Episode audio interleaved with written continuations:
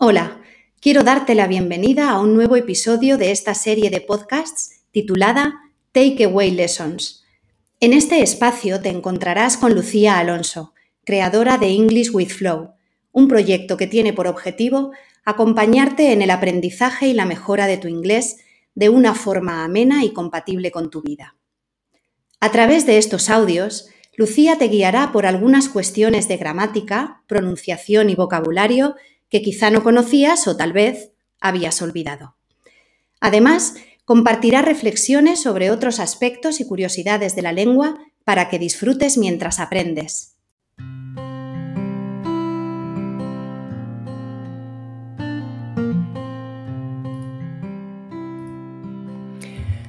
Buenos días. Antes de empezar, hoy quiero dar la bienvenida a quienes os acabáis de suscribir a mi comunidad y recordaros que el próximo día 3 de marzo volveré a impartir mi webinario Tres claves para reactivar tu inglés, que ya va por la tercera edición. El objetivo es que me conozcas en directo y que veas un poco mi estilo a la hora de enseñar. Encontrarás el enlace para apuntarte al pie de mis próximos emails. Y ahora sí, vamos con el tema de hoy.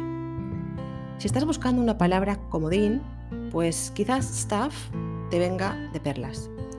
Como ocurre con el verbo get, que puede reemplazar a multitud de verbos, Stuff puede sustituir casi a cualquier sustantivo, concreto o abstracto. Y en este sentido se parece bastante a thing. Para comprender su significado, necesitarás echar mano del contexto, pues se trata de una de esas palabras vacías con poca enjundia per se. Si necesitas emplear un registro más académico o formal, lo recomendable es que elijas palabras más precisas, pero en todo caso, esta lección te vendrá muy bien para mejorar tu comprensión escrita y oral. Así que más vale que empieces a familiarizarte con esta palabra y algunos de sus usos más frecuentes. A continuación vamos a ver algunas expresiones y ejemplos que te permitirán incorporar esta palabra a tu vocabulario. Are you ready? Yes? Good stuff. El primer uso, de stuff, em, bueno, vamos a hablar ahora más bien de la diferencia entre thing o things and stuff. En líneas generales, estos dos términos suelen ser intercambiables y son tremendamente socorridos, créeme, aunque como te he dicho, pueden denotar cierta falta de, vocabulario, así que deberías tener algo de cuidado en los exámenes para no abusar de stuff o thing. La diferencia principal entre ambos es que thing o things es un sustantivo contable y por tanto tiene singular y plural, mientras que stuff es incontable y por tanto siempre se utiliza en singular, aun cuando haga referencia a varias cosas, a varios objetos.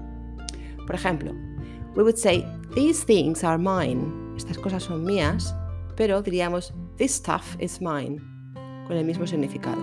Esto es mío, estas cosas son mías. O, get your things out of my room. Saca tus cosas de mi habitación. E igualmente, get your stuff out of my room. Saca tus cosas o tus trastos de mi habitación. En segundo lugar, se utiliza para hablar de sustancias o cosas indefinidas, para referirnos a una sustancia o materia cuando no tenemos ni idea de lo que es, de cuál es su origen o de qué está hecho o fabricado. Por ejemplo, What the hell is this stuff? What the hell is this stuff? ¿Pero qué demonios es esto? O Do you call this stuff beer? Do you call this stuff beer? ¿A esto le llamas cerveza? See if you can get that stuff off the car door. See if you can get that stuff off the car door. A ver si puedes quitar eso que hay, se entiende, pegado en la puerta del coche, cuando no sabemos muy bien qué es. También lo utilizamos para hablar de objetos de todo tipo, artículos, pertenencias, cacharros, bártulos o cosas en general, tanto tangibles como intangibles, como en los ejemplos de antes o en los siguientes. You can't take all that stuff with you on the plane. No puedes subir todas esas cosas al avión. He brought back a lot of stuff from China. Trajo muchas cosas de China.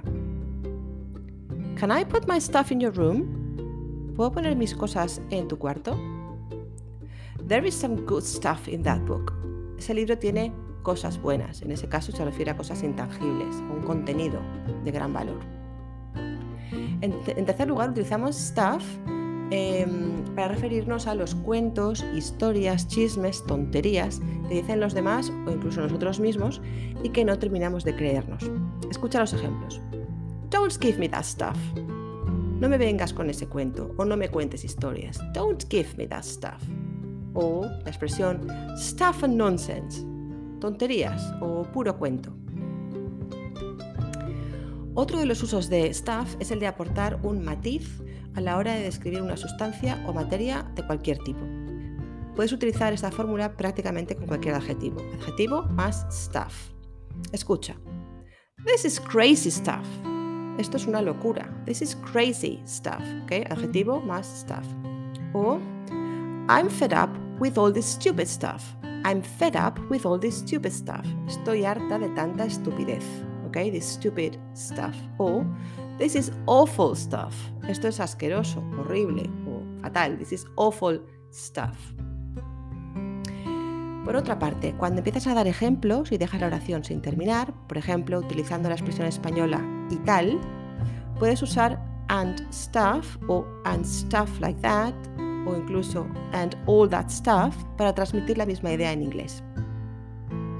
Presta atención. He was busy writing letters and stuff.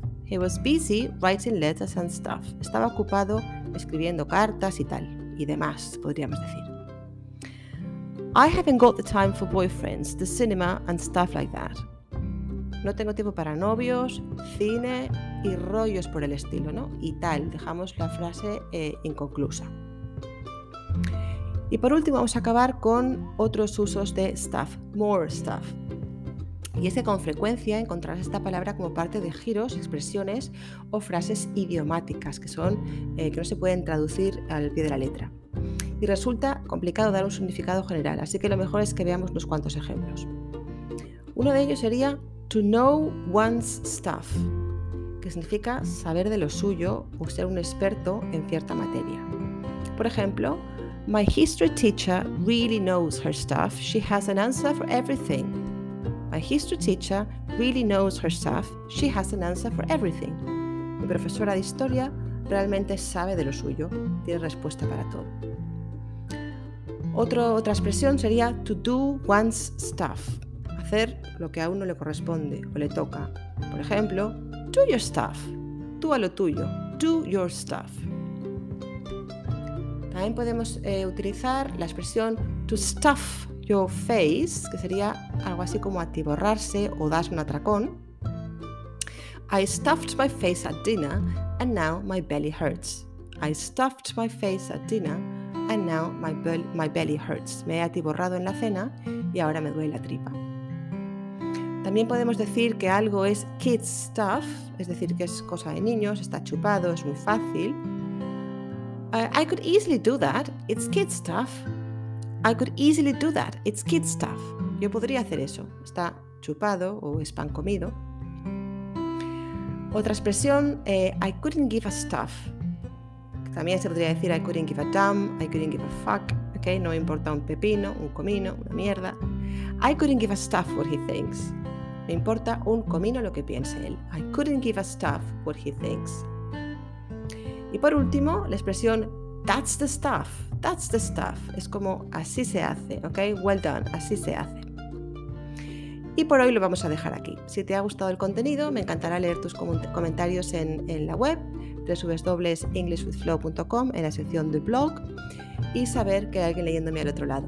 Y si has llegado a esta página por casualidad, pues suscríbete a mi newsletter a continuación para no perderte ninguna entrega a partir de ahora. Un abrazo y feliz sábado.